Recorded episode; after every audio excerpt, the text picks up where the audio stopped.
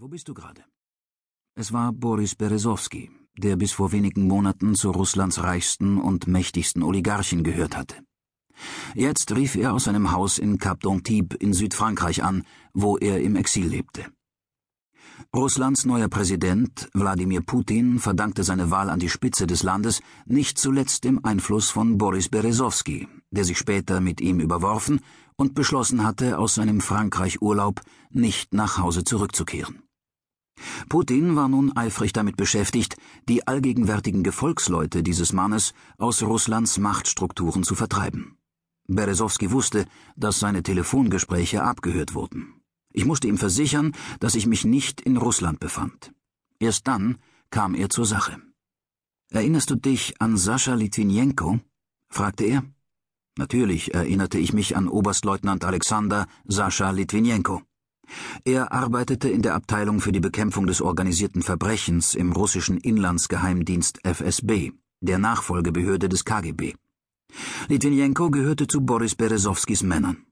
1998 war er zu nationaler Berühmtheit gelangt.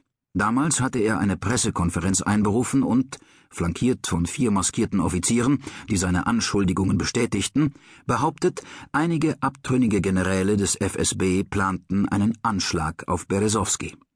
Kurze Zeit zuvor hatte Präsident Boris Jelzin den bisherigen FSB-Direktor einen erfahrenen Drei-Sterne-General, durch den Oberstleutnant Wladimir Putin ersetzt, der bis dahin ein unbeschriebenes Blatt aus der Kreml-Administration gewesen war. Dass Litvinenko es gewagt hatte, sich zur besten Sendezeit mit der Kantora der Firma anzulegen, gefiel den Leuten in der Lubjanka, dem Hauptquartier des FSB, überhaupt nicht.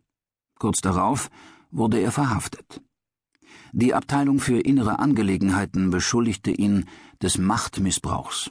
Er habe, hieß es, einige Jahre zuvor einen Verdächtigen zusammengeschlagen. Sascha Litvinenko verbrachte mehrere Monate in Lefortowo, dem berüchtigten Untersuchungsgefängnis des ehemaligen KGB. Ich hatte Berezowski damals gebeten, den Kontakt zu Sascha herzustellen, weil ich ein von George Soros gefördertes Projekt zur Gesundheitserziehung leitete – das die Ausbreitung von Tuberkuloseepidemien in russischen Gefängnissen verhindern sollte. Ich wollte von Sascha erfahren, wie es um die medizinische Versorgung in Lefortowo bestellt war.